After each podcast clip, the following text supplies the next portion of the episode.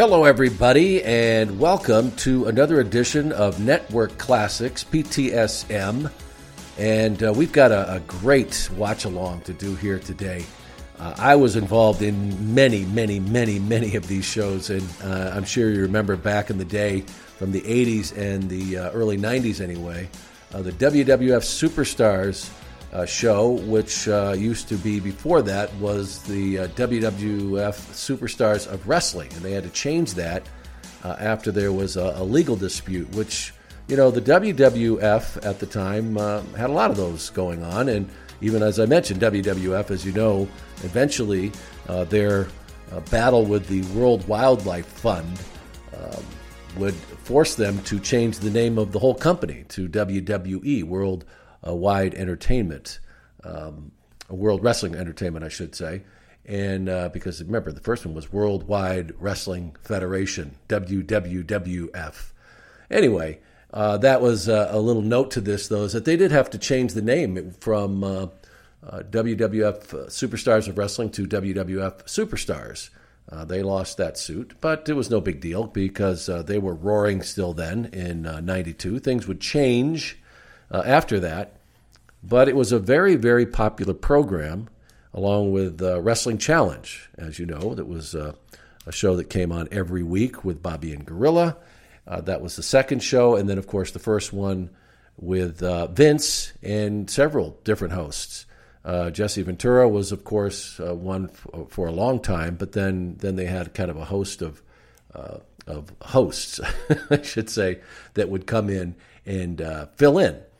Uh, this particular episode that we're going to do, WWF Superstars from April 18th, 1992. And it featured Vince McMahon uh, hosting it along with Mr. Perfect. Now, at this point in time, Mr. Perfect, uh, he had uh, been dealing with some injuries. I didn't know if he could really uh, work in the ring, so he was uh, doing a lot of different things around the television studio and also, you know, doing some manager duties at ringside uh, because they really liked Kurt, and he uh, he was a great performer, you know, he, whether or not uh, he was in the ring or out of the ring. So it was uh, really great to have Mr. Perfect there with Vince. He did a great job, I, I thought. And uh, this episode was in uh, Wings Stadium, or Wings Arena, in Kalamazoo, Michigan. And, you know, we're going to see when we get into this that uh, it was a pretty packed house. So I was thinking, you know, um, geez, how many people did that arena hold? And uh, I found out it was just over 5,100 people, which was a perfect sized arena for the show because, you know, you didn't have to have 10,000 people, you didn't have to have 20,000 people when you had a crowd and the way that the WWF. Uh, you know, were able to work the cameras and, of course, uh, do camera angles and when they had a packed house like that. Like that, it, uh, there was a lot of excitement in that building. Um, now, when we used to do these TV tapings, and I think I've discussed uh, them before with you, um, you know, uh, it was a very, very long evening because they would tape these every three weeks, and uh, we would do a couple of days of taping. One day would be Superstars, the next day would be uh, Challenge, but they had to get in all the other business as well, all the dark matches. And if you remember what Superstars and Challenge, what t- kind of shows they were, which I will tell you, uh, were basic promotion shows. You didn't see, uh, you know, uh, superstars uh, very rarely going up against one another. Uh, you saw these guys that uh, they wanted to profile the talent, and that's what they would do. They'd bring in these jobbers uh, some were better than others, some were actual names uh, of note, but for the most part, they were not uh, certainly not guys that you would see uh, above a mid carder, uh, in many cases, not even on the card. But uh, this was really a way to get people to come to the house shows. Now, that is where they made a lot of their money from those gates. That's why they did so many of those house shows back in the day, because that's exactly how the boys were paid, how the wrestlers were paid. And uh, they got a percentage of the gate. Now, what that gate might have been, I don't think they ever knew.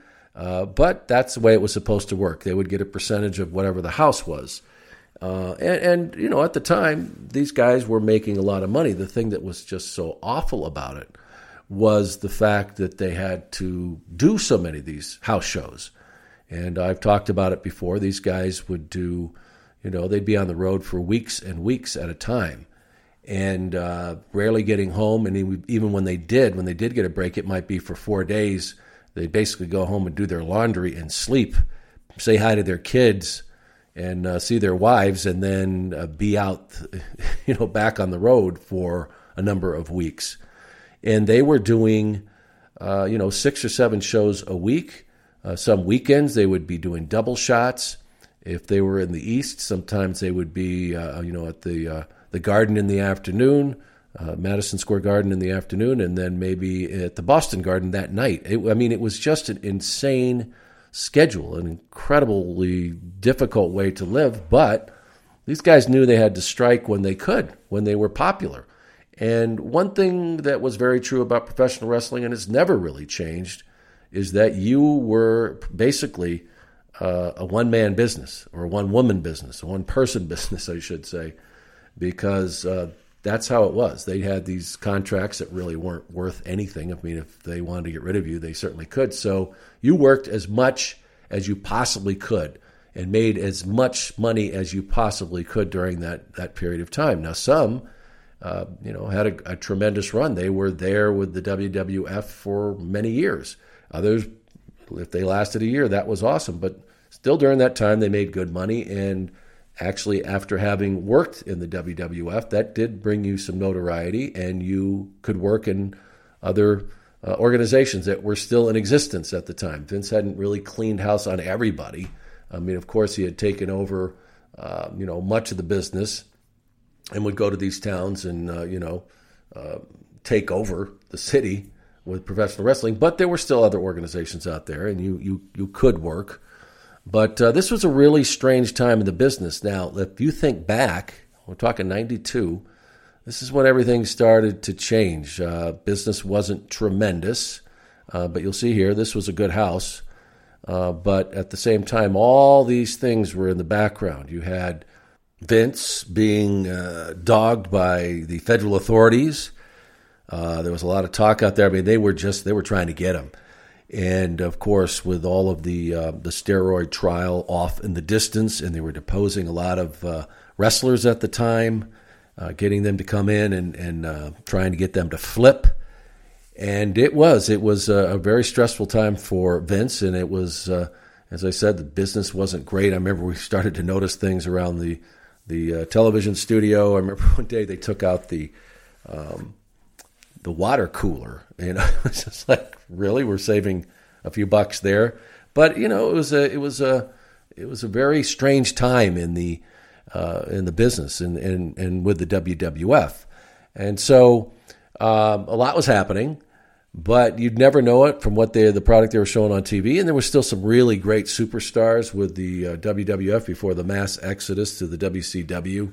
So um, it was you know this is a great show to uh, you know to profile here. Now, uh, getting back to uh, what was you know with these shows and what they do with superstars of wrestling. Um, WWF superstars and of course Wrestling Challenge were these were just big promotional tools. And the format of the show was that you would put your big names out there, the ones you wanted people to come to see at house shows. And these guys would come out and do their shtick, and they would uh, just squash. You know, that's why they're, they're called squash matches for a reason. Uh, they would just destroy whoever they put into the ring with them. They wanted to show how dominant they were, and then they would, uh, you know, might have a few run-ins or some uh, superstar to come in to taunt that guy, and then, uh, you know, of course, we'd have interviews uh, in this one, you're going to see Gene Okerlund interviews the Ultimate Warrior. And, uh, you know, so they did have a few things going on in these. Now, another thing to note in, uh, in this one, and I'll point it out when we start watching it, is you know, you see the big open to these shows. And you see Vince and Mr. Perfect, and they would do this. We had this gigantic cyc. You know what a cyc is? It's this just big wall that was a, and this is when, you know, chroma key, I think they called it back then um, they would be able to key video on this gigantic green wall. It was just this big, gigantic wall. And they would do these shots, these wide shots of the crowd uh, at these arenas, and they would pan down just to the crowd. Well, the reason they did that is that you would be able to put Vince and Mr. Perfect in this case in front of that screen and make them look like they were at the arena doing this live to tape, I guess we could say. And it it worked. It at the uh, at, at that point in time, man, it was it was pretty cool that they were able, they had this technology and were able to do that. And so they wouldn't do the matches. They wouldn't record play by play of these matches because they at these TV tapings they would do God endless number of matches. They would just tape everything, bring it back, and then when they put the show together, which was you know an hour long, about forty five minutes long when it came down to with you know adding the commercials and everything, and then once it was together, they would put uh, you know Bobby and Gorilla in, a, in the booth that we had at the TV studio, and they would play these matches, and they, that's where they did the play by play. So they did the same thing with Bobby and Gorilla. They would do this open where it looked like they were at the arena. They weren't. They they they were there, but they were not doing these opens there. They did it later when they figured out what they were going to do with the show. Uh, you know, they had an idea going in when they did the matches, but they didn't know how they're all going together. That's what I'm trying to say here. So in this case, you'd see you're going to see Mr. Perfect and Vince in front of that screen. So there's a little tidbit there, and you'll see these as we continue to do superstars. Uh, the event center was also in there, and you see uh, the, the di- different times that I come on. Now, this was another thing that was great about these promotional shows. Okay, they would have holes in these shows that were uh, timed out that they would be, I think, about three minutes long, and we would do three of them. There'd be three different breaks in these shows. And so I would come in and I would say, hey, everybody, uh, if it, eh, eh, you know, in this case, it's what would be one of the general shows. It was not plugging a show, but it would just be what we called, um, you know, uh, a generic, a generic uh, event center, where I'm not really plugging a specific venue. I'm just plugging talent, which you'll see in these. But the reason that we have those holes because you could plug any venue, a, a specific recorded event center for, say, in this case, let's say I was plugging Madison Square Garden that was going to be taking place that Saturday. Well, I would do a three minute event center, three times it would appear in uh, Superstars, and I would be specifically telling everybody, you know, when the event was happening, what time it was happening, and who was going to be on that card. And then we would have uh, superstars in these interviews that would be uh, talking about that event. That's how it worked. So it was really it was a brilliant way to do these shows. I mean, it was a brilliant way to promote these shows. Okay, so what do you say we get to this uh, this episode of uh, WWF Superstars? And as I mentioned, it is the episode that happened, uh, or, I guess aired. I think these are the air dates they have up here, but it's WWF Superstars, April 18th, 1992.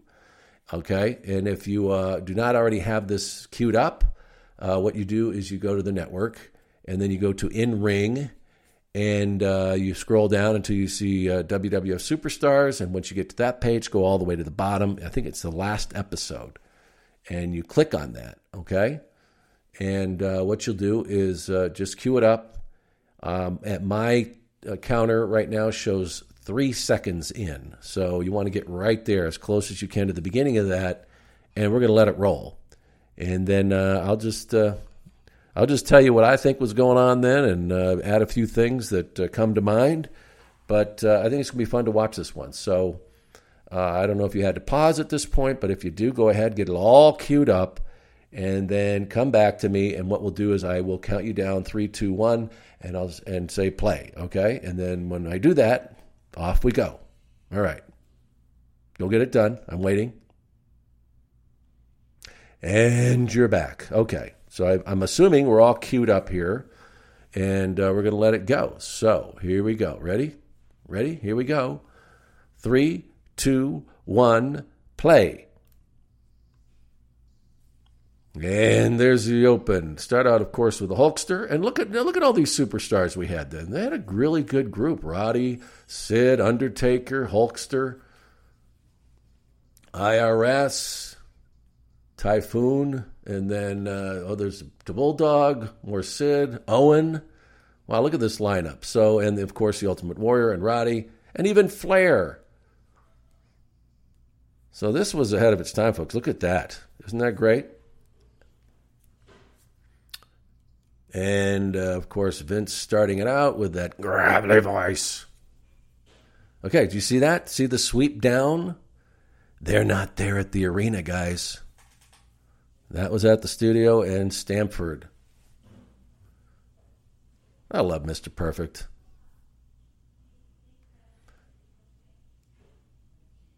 And this is actually wasn't a bad open, you know. This was well, I don't know who wrote it, but it was pretty good.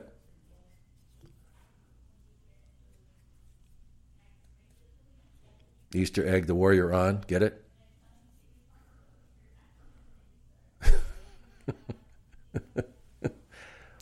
Excellent sell there by Vince.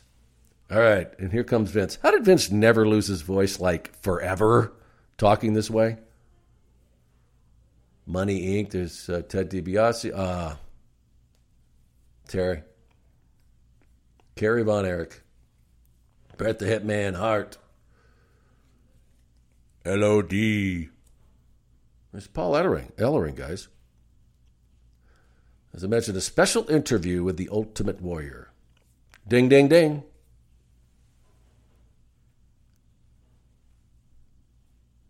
These guys are looking good. Legion of Doom. Joe Laurinaitis and Mike Hegstrand.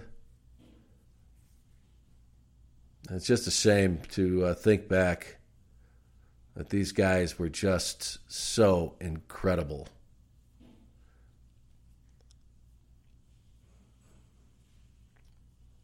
Look at them. And you know, these guys, they spent uh, hours and hours in the gym. Now, not saying they didn't get some help somewhere along the line.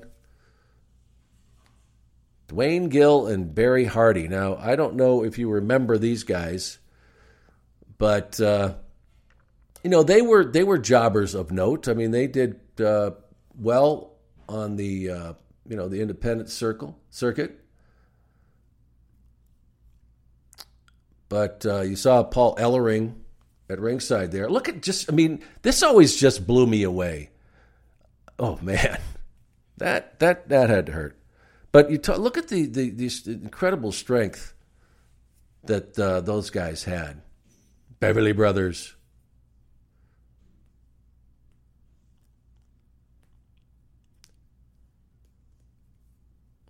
Oops. Couldn't say that today. The big shoulder block by Hawk.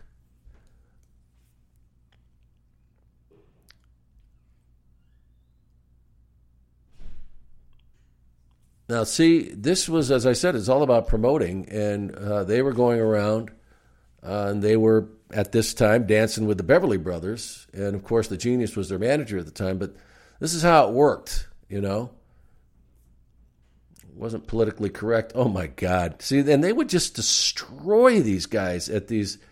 Jeez, uh, look at that. And and and Joe uh, admits to this at this point, but that's that's what they were supposed to do. I mean, there was look at this. This is not oh belly to belly, but that's what they were there to do, and it was just to uh, show people just how devastating they were. And these guys going in knew it was uh, it was not going to go well, I should say.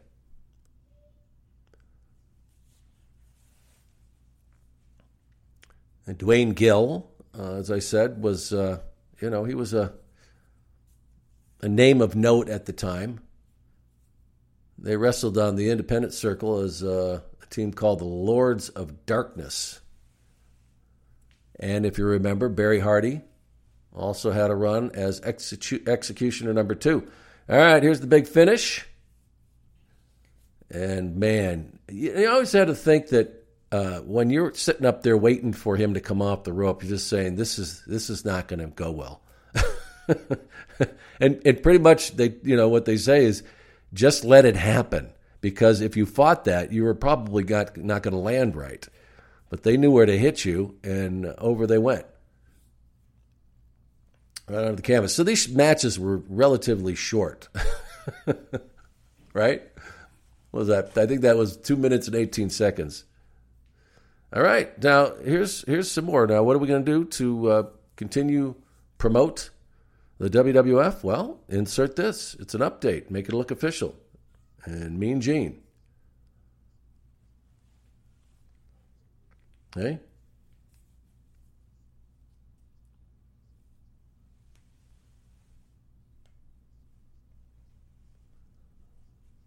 Oh, Gene was so good, wasn't he? I mean, my God.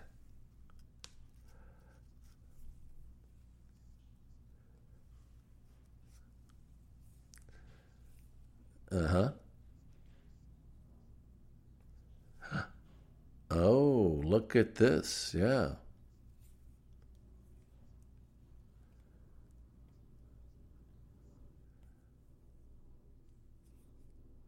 They called it side texting. Did you see that? Side texting. this is pretty clever, though, don't you think? You know, this is before people really knew about Photoshop. We didn't. Uh, uh, mm-hmm.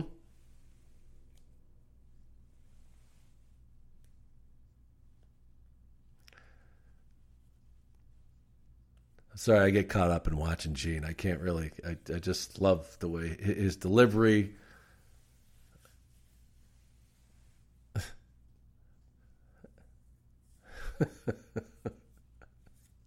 See, now this is another. Look what we're doing here. We're also selling Coliseum home video available this Thursday.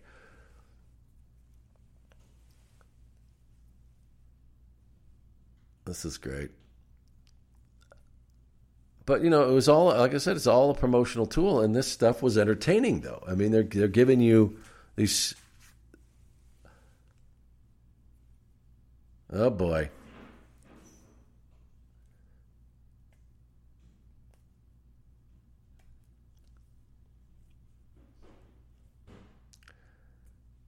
It is mayhem, isn't it? Yeah. Mr. Perfect gets his shots in. And everybody goes so these these shows, you know, we we did this where they did they plugged in all these things that were entertaining, but you you didn't watch this to for the matches.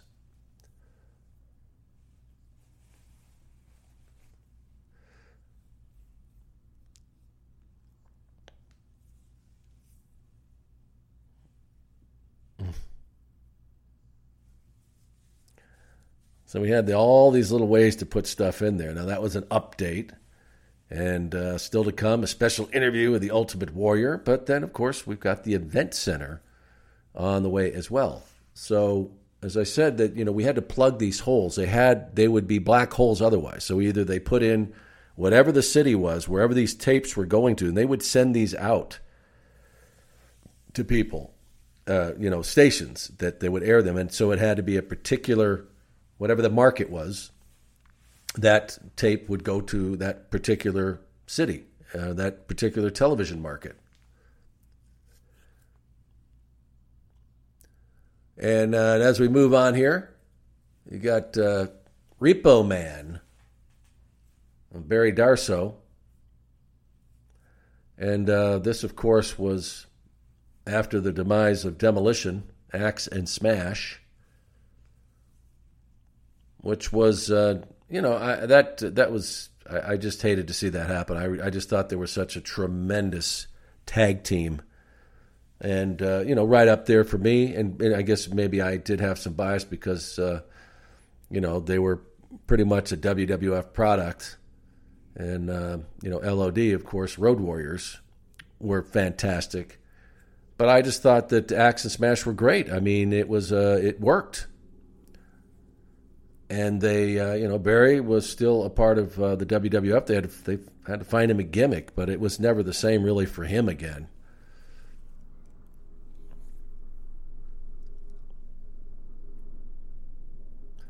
I mean, you look at his list of gimmicks that he had over the years. Uh, Barry had, uh, God, an endless number of of gimmicks that uh, he worked throughout his career, and he was just he was just a good hand, as they say. I mean, the guy was great, great in the ring.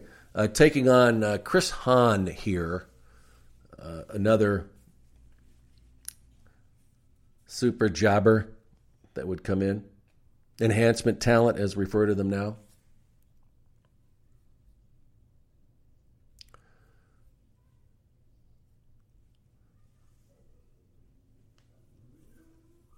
And I don't know. I'd love to hear what you guys think about uh, Mr. Perfect's commentary. He never got uh, much notice for it, but I, I thought he did a great job. I mean, he was just always, you know, such a great heel.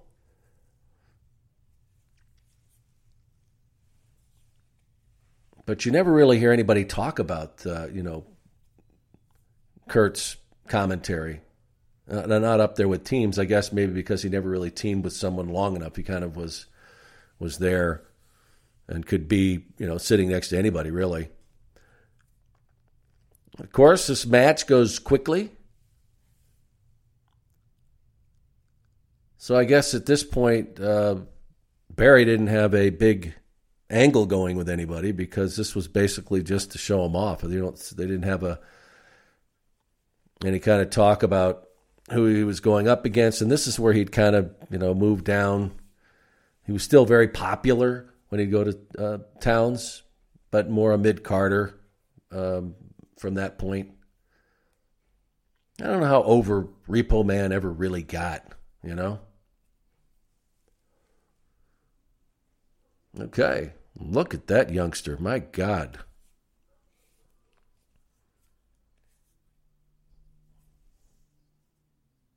the of superstar.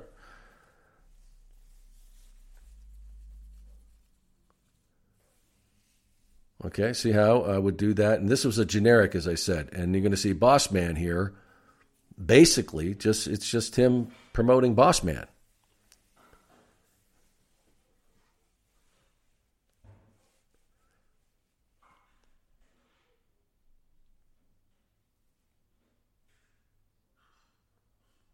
Okay.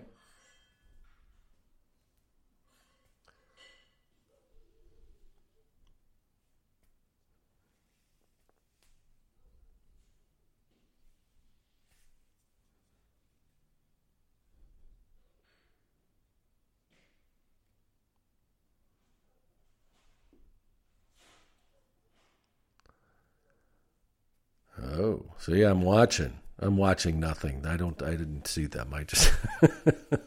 Everybody has asked me, "Really got to see those? What was with all your looks off camera?" Because that was my deal. I was watching those. Uh, at least you thought I was.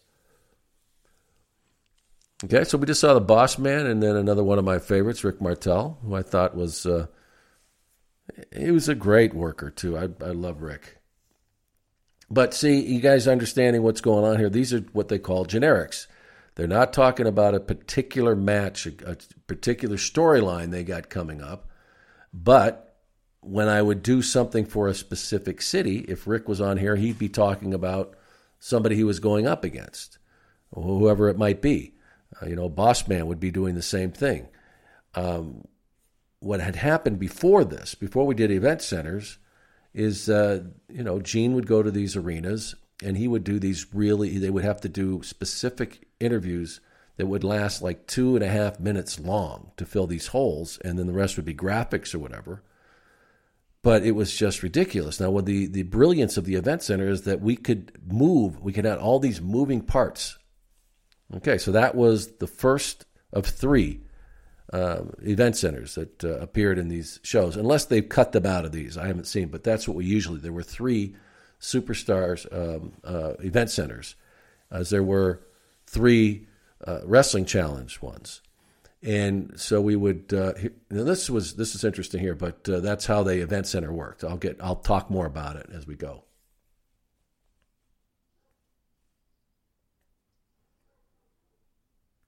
I believe that was a Nailz. I think that was Nailz. See, that was how they started to tease that whole. Yeah. So did you guys notice there too uh, that the voice they they uh, they enhanced that with uh, you know uh, electronic equipment, which I thought was kind of dangerous to do because eventually this guy was going to have to get in front of a camera and they wouldn't be able to change his voice or they, it'd have to always be done in post. you know, but it was effective. All right, coming out now is Bret the Hitman Hart, who was the Intercontinental Champion at the time, as he's going to face uh, Tom Bennett. If anybody remembers that name, but someone else that uh, the Hitman was going to take apart, showing off his dominance in the WWF.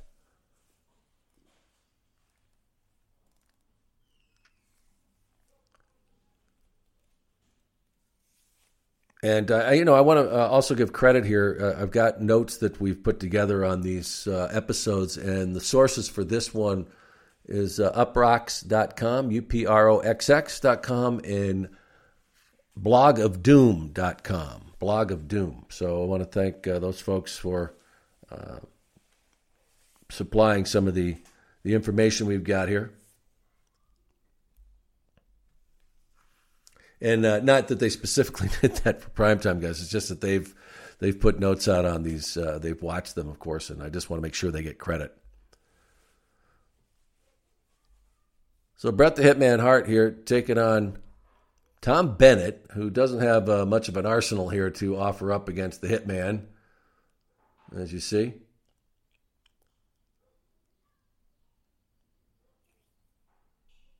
And Bret Hart getting done what he's supposed to do here. But uh, as we've talked about many times, he can make anybody look good. If he wanted to make Tom Bennett look uh, really good, he could do it. But that isn't what the mission is here. This is to show why he is the Intercontinental Champion.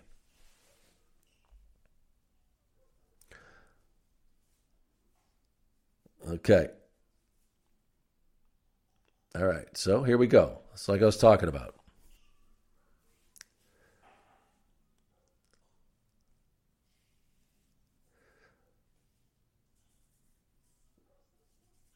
And there she is, sensational Sherri.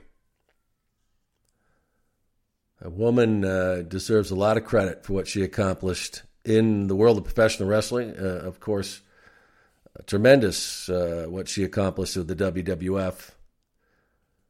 I mean, think about what she did crossing these lines. You know, women were not involved in these major storylines at all uh, prior to people like uh, Miss Elizabeth and uh, Sensational Sherri, but Sensational Sherri could also work. I mean, she she could hang in there with the best of them, and if they didn't give them everything they had, uh, she would be pissed. Uh, Bret Hart makes quick work, steps in with a sharpshooter there, and wraps up Tom Bennett. But you see what was happening here. See, this is what they would do. They to push a big uh, upcoming uh, storyline here they were, of course, had plans for Shawn Michaels to challenge Bret the Hitman Hart for the Intercontinental Championship, and that, for people to see this because this was going to be happening in cities near you. Okay, so they would say, for example, you just saw uh, Bret Hart, and uh, they inserted Shawn Michaels talking about the Hitman. Well, I would probably come out of this, and the first thing I would talk about for whatever city it was going to be, if it was particular where they were going to be, uh, on the way to. They would have the interviews with Bret uh, Hart and they'd have Shawn Michaels. But of course, as I mentioned before, this is the generic, and it was just another opportunity for cities that we weren't running shows in to see uh, the superstars, just to show off uh, who they were and also fill that hole.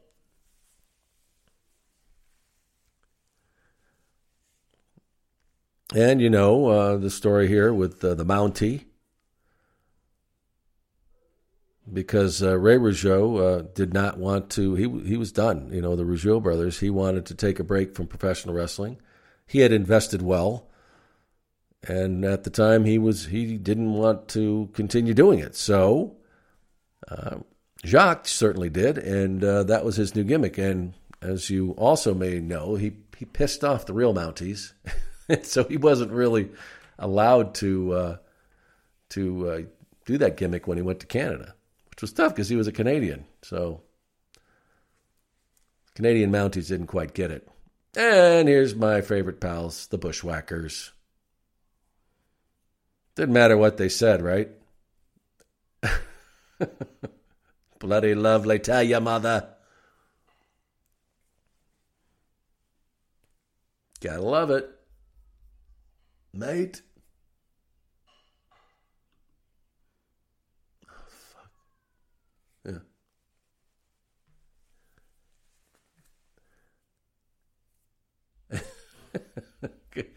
Oh, come on. Don't you love these guys? Especially when they licked you. It was uh, fabulous, right? Okay. Why am I not wearing a WWF tie? Huh. That was always kind of standard issue. You had to wear your WWF tie too. You know, you see on the jackets there, we're still wearing the WWF logo. You saw that with uh, Vince's suit, the three-piece suit that uh, that was a big phase of his. And he had the before uh, he had the powder blue suit. Well, he had a whole collection of them. He had the powder blue, which he really liked. He wore that a lot. Okay, now here's one of the vignettes. I love these vignettes. We did some really good stuff. They did some really good stuff, I should say. Hmm. And whose kid that was? Ooh. Uh.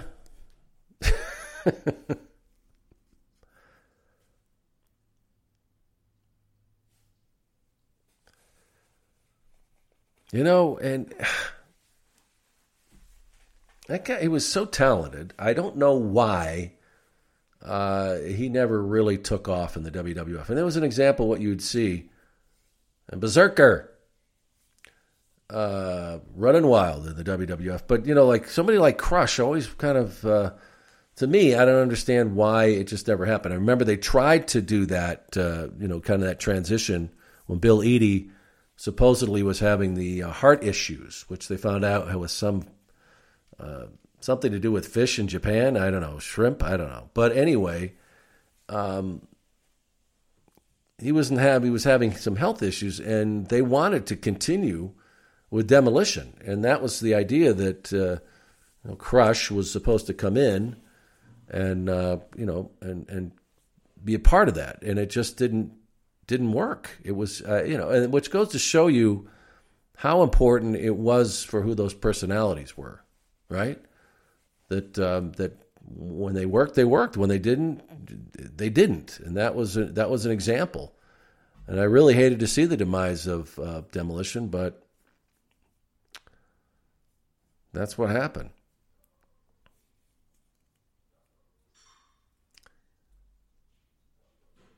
So we just saw Mr. Fuji there. It always was kind of funny to me that uh, you know that you usually were supposed to have a manager because he was going to be your mouthpiece, but Mr. Fuji wasn't the greatest on the mic either. I think it was more just for his uh, diabolical uh, means that he used in the ring. But uh, I don't know, Berzerker, you could cut a promo. You know, he was uh, berzerker. Uh,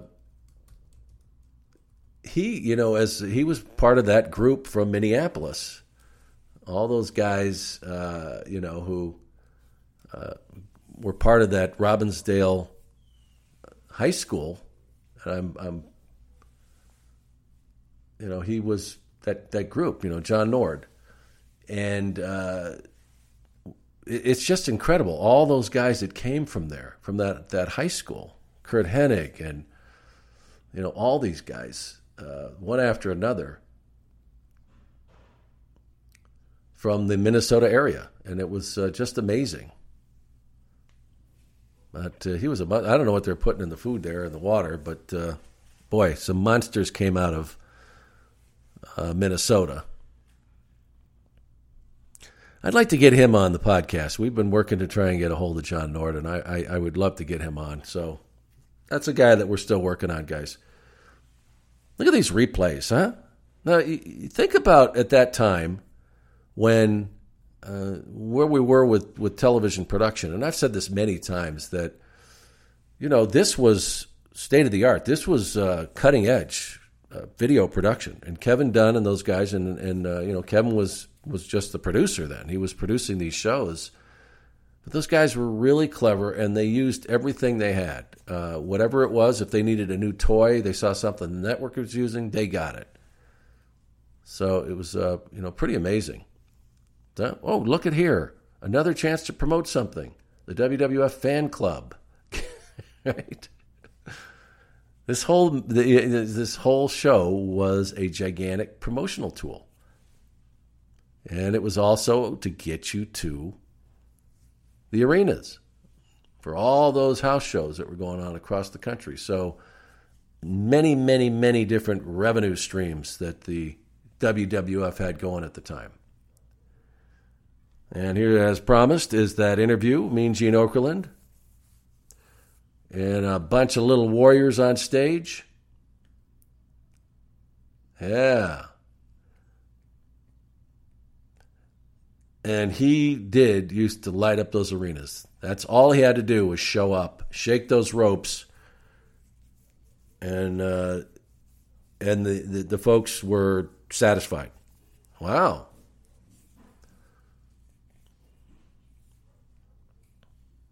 What a specimen. And remember those dolls? Remember those wrestling buddies, they called them?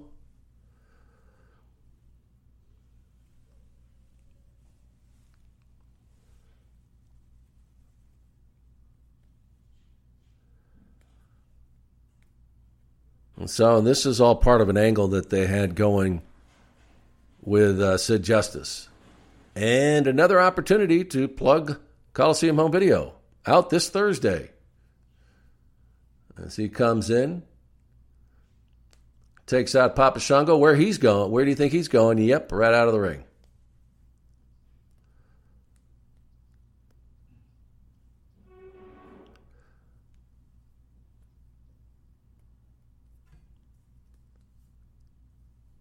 The warrior. he didn't have to say much, right? They're still trying to figure out what it was that he said, but it didn't matter. And then we get to where we're really going here.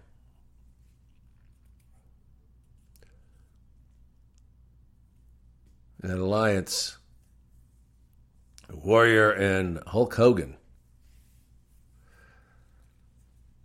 And who knows what uh, really could have happened with that if uh, Jim didn't uh, mess that up.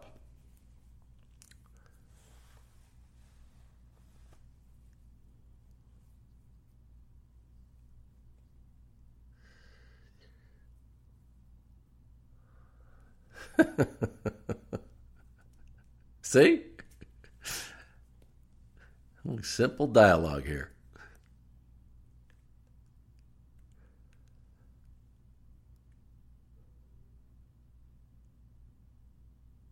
I don't think they'd let them touch. Uh, they would let they let uh, superstars touch children anymore like this. They wouldn't let him lift them up on a stage. they look real comfortable there too. It's just like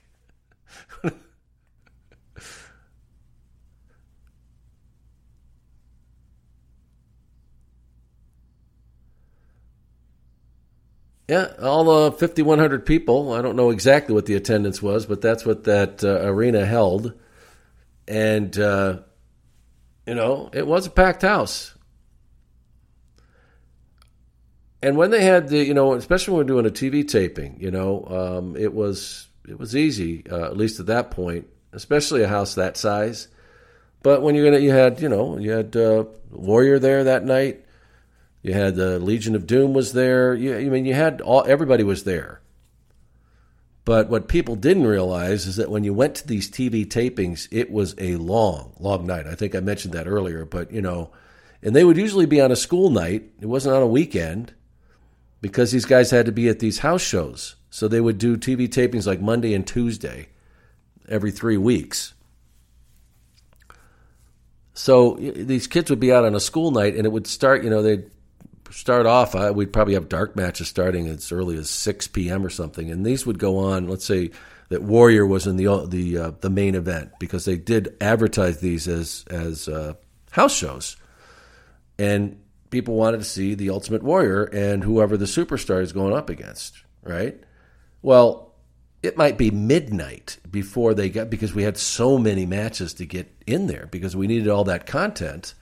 You're shooting, remember, you're shooting stuff not just for superstars and challenge, but you're also shooting these matches that we would use for Coliseum home video and whatever else we had going on. Uh, these they shoot. Uh, we had to get all the guys' interviews done for the event center, so it was just a ridiculously long day for everybody. Uh, the, the the talent. They would be there basically all day long, and then uh, you know they'd be doing all their promos and that kind of thing, and then they'd have to wrestle that night.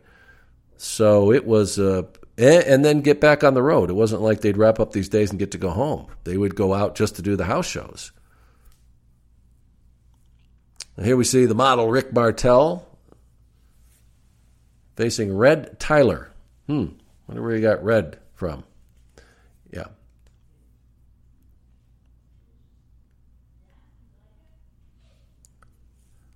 Yeah. Let's plug the the magazine, and then of course there's that was another revenue stream. The magazine, the WWF magazine. So these these matches were, uh, you know, did did a number of things for the for the talent. I mean, they profiled them in front of these people. Uh, it would get a, give them a chance to promote whatever else they had going on, sell some magazines, sell merchandise, and sell those upcoming house shows.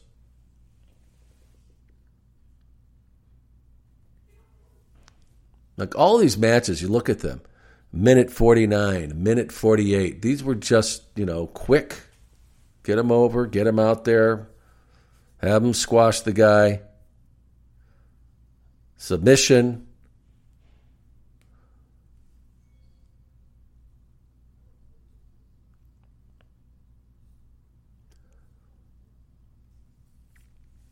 It's uh, Martel uh, in, in, the notes here says he was feuding with Tatanka at the time, but that was pretty interesting that they didn't mention anything uh, in this show. So usually that would tell me that either uh, something, maybe there was an injury or something with Tatanka. Maybe they weren't sure he was going to be able to make those dates, but they didn't mention it. So it was just an opportunity to put him over, which they did.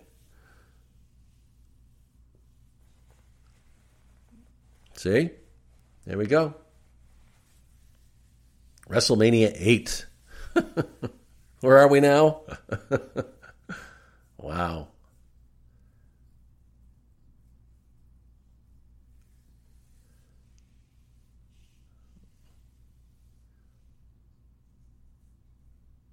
So this is a clip from the, one of the Coliseum home videos. Uh, obviously, I hosted this one. And uh, this is a little plug. You know, this, is just giving you an idea. If you go and you rent or purchase this tape, this is just some of the stuff you get to see.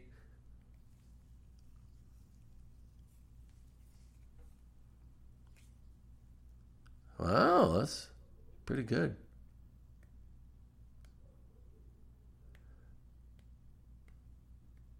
Yeah, I'm even on the stage here. God, they did keep me busy. That guy in back does look like uh, Brian Knobbs.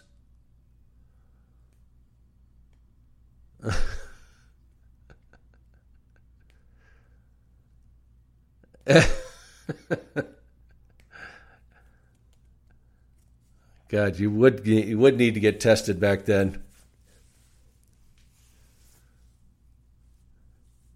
All right, Kerry Von Erich comes out as the Texas Tornado, and uh, man,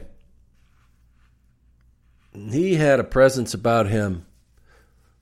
And if you know anything about the history of the Von Erichs and, you know, uh, just how popular they were, of course, they were uh, incredible celebrities in uh, in Texas, but uh, he tortured soul even then. And uh, you hear the stories about you know that uh, the issue he had with his foot, uh, having lost uh, a great portion of it in a motorcycle accident, but you know.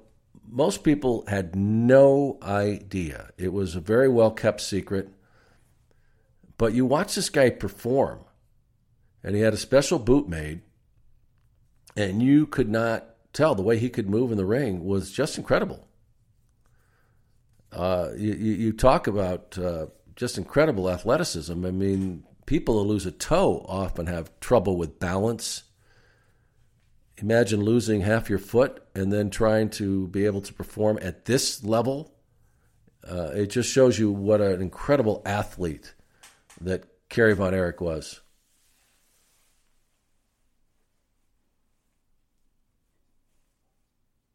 Hmm.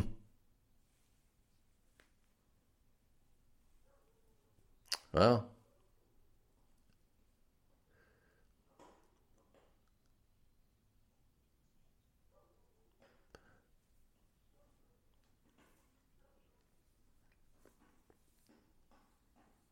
Kerry uh, even had issues then, as you uh, talk about there. He had been out for a bit.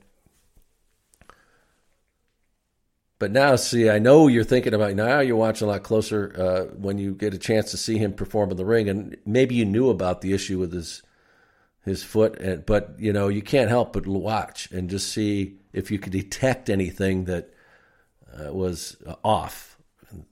And you did see once in a while you would. But if you didn't know it, if somebody didn't tell you, you would have no clue. You had no clue. And a lot of people never did. They never did.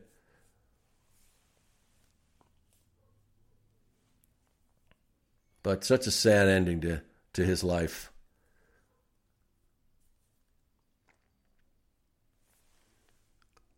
So the Texas tornado destroys Warren Bianchi there.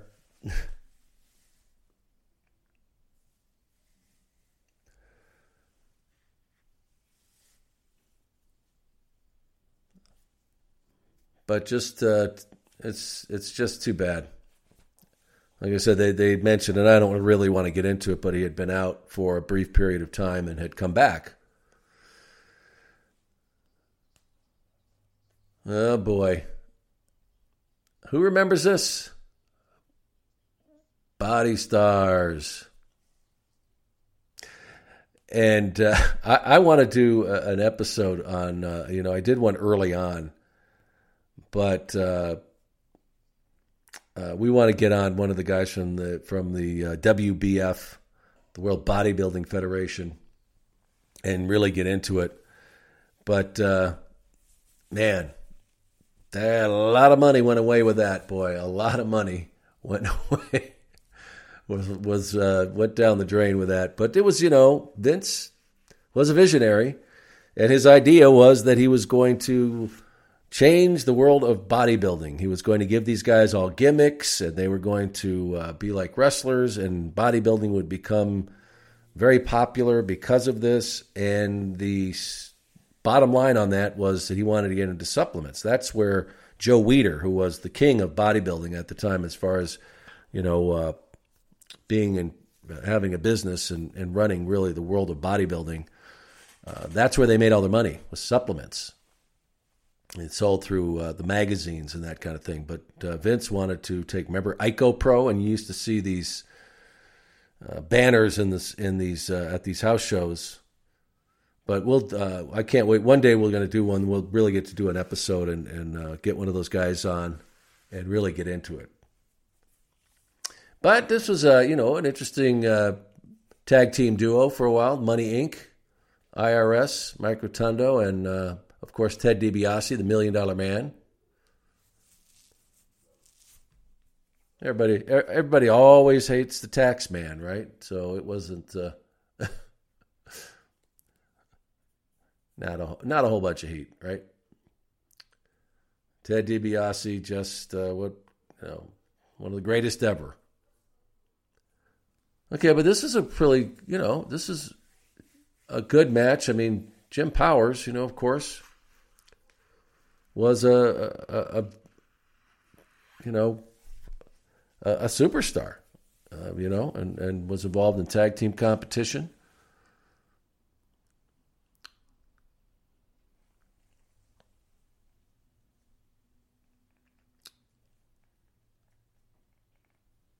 So they're going to let him get, uh, you know, get a little business done in there before he doesn't get completely squashed. And Buck Zumhofe is in there now. Okay, so here's the angle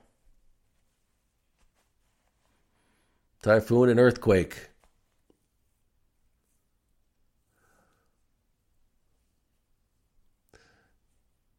You know, and you talk to Fred Ottman, uh, Typhoon there, and we've had him on the program before, and uh, I've gotten to know him quite well because we uh, did a few shows together, uh, appearances together in the last few years, and he's just a great guy. But it's he talks about you know that that super uh, mullet that he had, and he was prematurely gray, so he had to dye his hair all the time, and he hated it.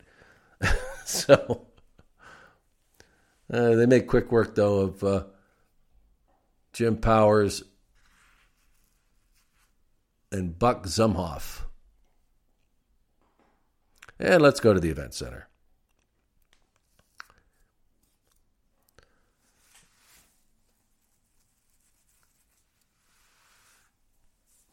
So they, you know, they, they the way they plan these shows out, that it was, you know, they made sure everything was very coordinated. So you see me coming out of the, uh, you know, out of that match, and I refer to that match.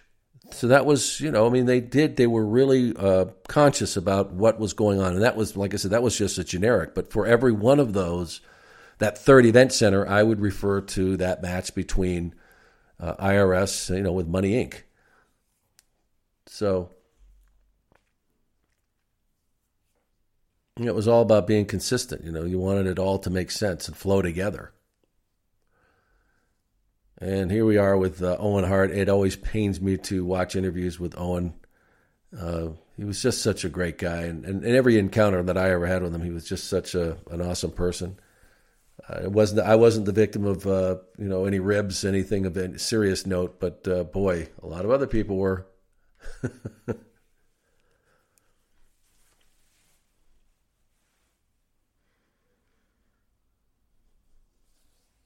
Oh, Papa Shango. Mooney was so clever. Oh my goodness. How does he?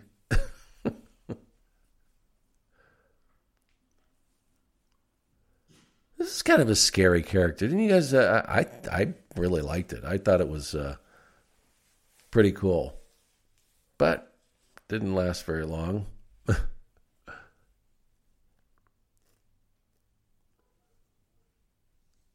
Ooh. See, everybody had their, their logos in the back where they had all these made up. That uh, these guys are all on green screens, and they would be able to put any background they wanted to back uh, uh, behind the superstar.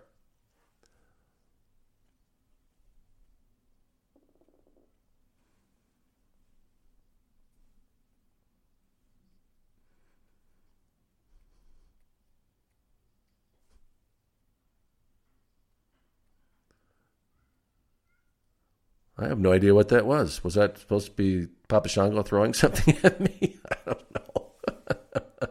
know. oh man, we tried. We tried to make it work. All right. Proposed matchup. You know, I know it was a work, but God, Paul Bearer always gave me the creeps that really fleshy hand. I mean, he was a he was a legit undertaker.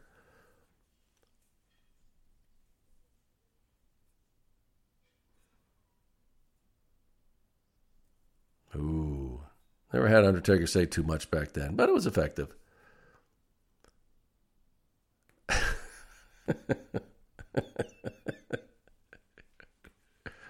How can he make his eye do that? That was kind of cool, don't you think? Look.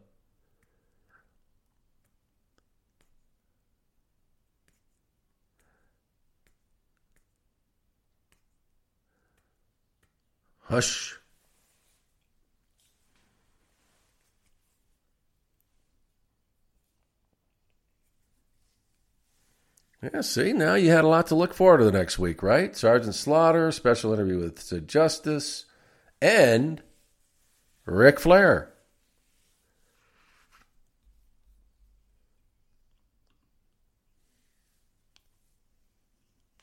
The Taker. Undertaker. How did he not lose his voice? Vince just screamed and screamed and screamed. All right. So, uh, what'd you think? Did you enjoy that episode? I did. That was cool.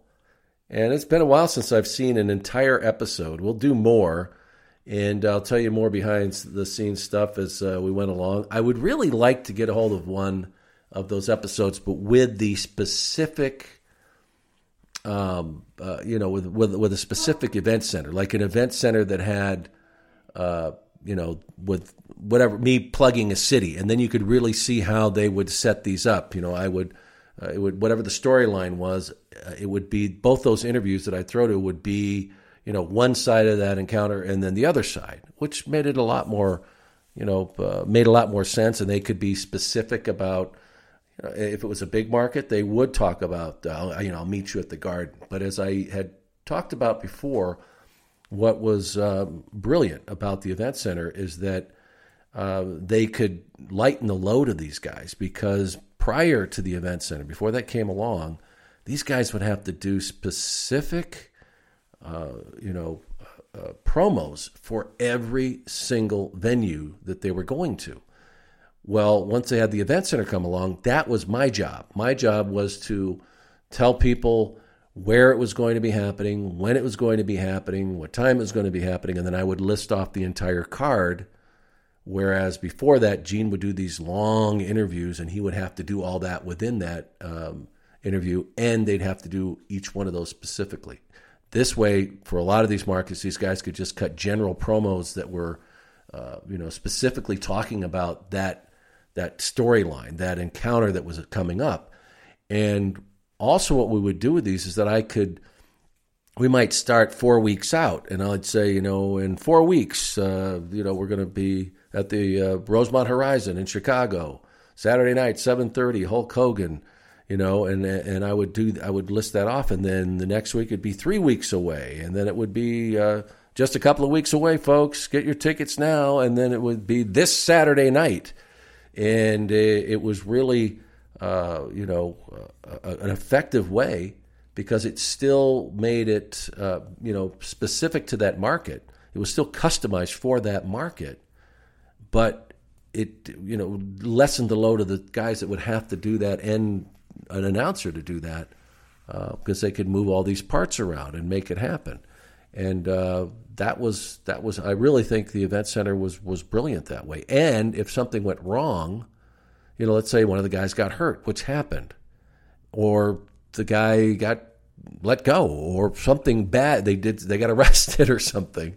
Well they could call me and i could redo that market which happened a lot. And uh, every week there'd be something where i would probably have to redo. And remember this guy this superstar would be uh, going to say you know eight different cities well i would have to redo each one of those because he wasn't going to be on the card. And if he was a you know big card guy, so it was really intense. And uh, I won't lie to you, we'd sit in that chair for hours and hours and hours. But Superstars was it was a, a great concept. Both of those shows and Wrestling Challenge was too. And uh, maybe we'll get some of those we can do down the road. But um, you know, Superstars was just a very unique uh, promotional tool and remember, as I said before we started watching that episode, that's exactly what it was because the uh, the main focus was getting people to these house shows, and of course, and building up to our pay per views at the time. But um, this is how the guys made their money. They were paid through the gates of these houses. It's, it's, it's of course different now because WWF has, or WWE, I should say, has many other revenue streams. They have um, you know, gigantic television deals, and these guys are all now under contract. It was not like that back then in the early days. these guys made their money, and that's why Vince was able to pay them this, their money from these gates, and the other money, everything else with merchandise. Uh, initially, those guys weren't getting uh, you know money from that. Uh, Hulk changed that. Jesse Ventura changed that. Uh, you know, others that came along, but um, that's how he paid them, and then the world changed. But anyway, I hope you guys have uh, really enjoyed this episode of uh, Network Classics here PTSM. This uh, episode of, of Superstars of Wrestling, or WWF Superstars as it became. But we'll keep them coming. So uh, I hope you enjoyed it. Until next time, I'm Sean Mooney, and I am out. Thanks for listening.